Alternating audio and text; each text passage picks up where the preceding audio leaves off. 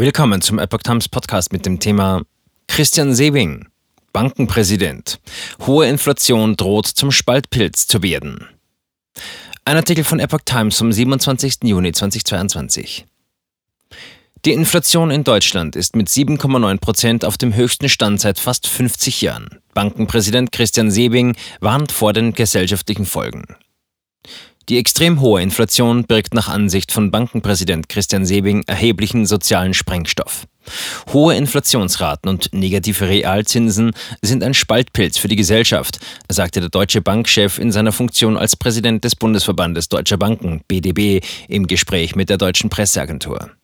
Die Teuerungsrate müsse so schnell wie möglich heruntergeführt werden.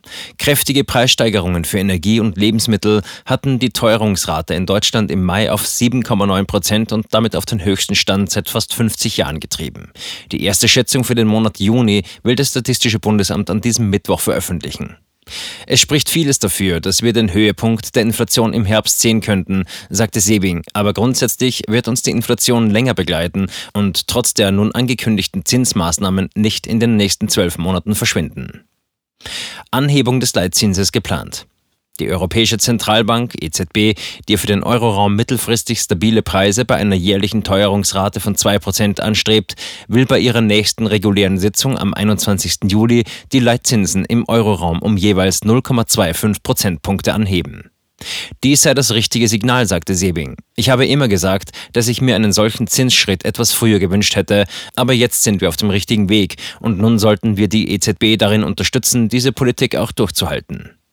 Bankkunden dürfen zumindest auf ein Ende von Negativzinsen auf dem Konto hoffen. Natürlich wird die Branche ihre Konditionen auch wieder anpassen, wenn die EZB keine negativen Einlagezins mehr erhebt, sagte Sebing.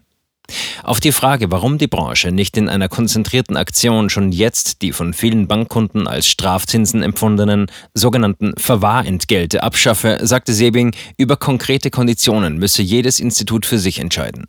Der BDB-Präsident betonte, wir haben über Jahre hinweg Negativzinsen gesehen und in den meisten dieser Jahre wurden die Negativzinsen nicht in der Breite an Privatkunden weitergegeben.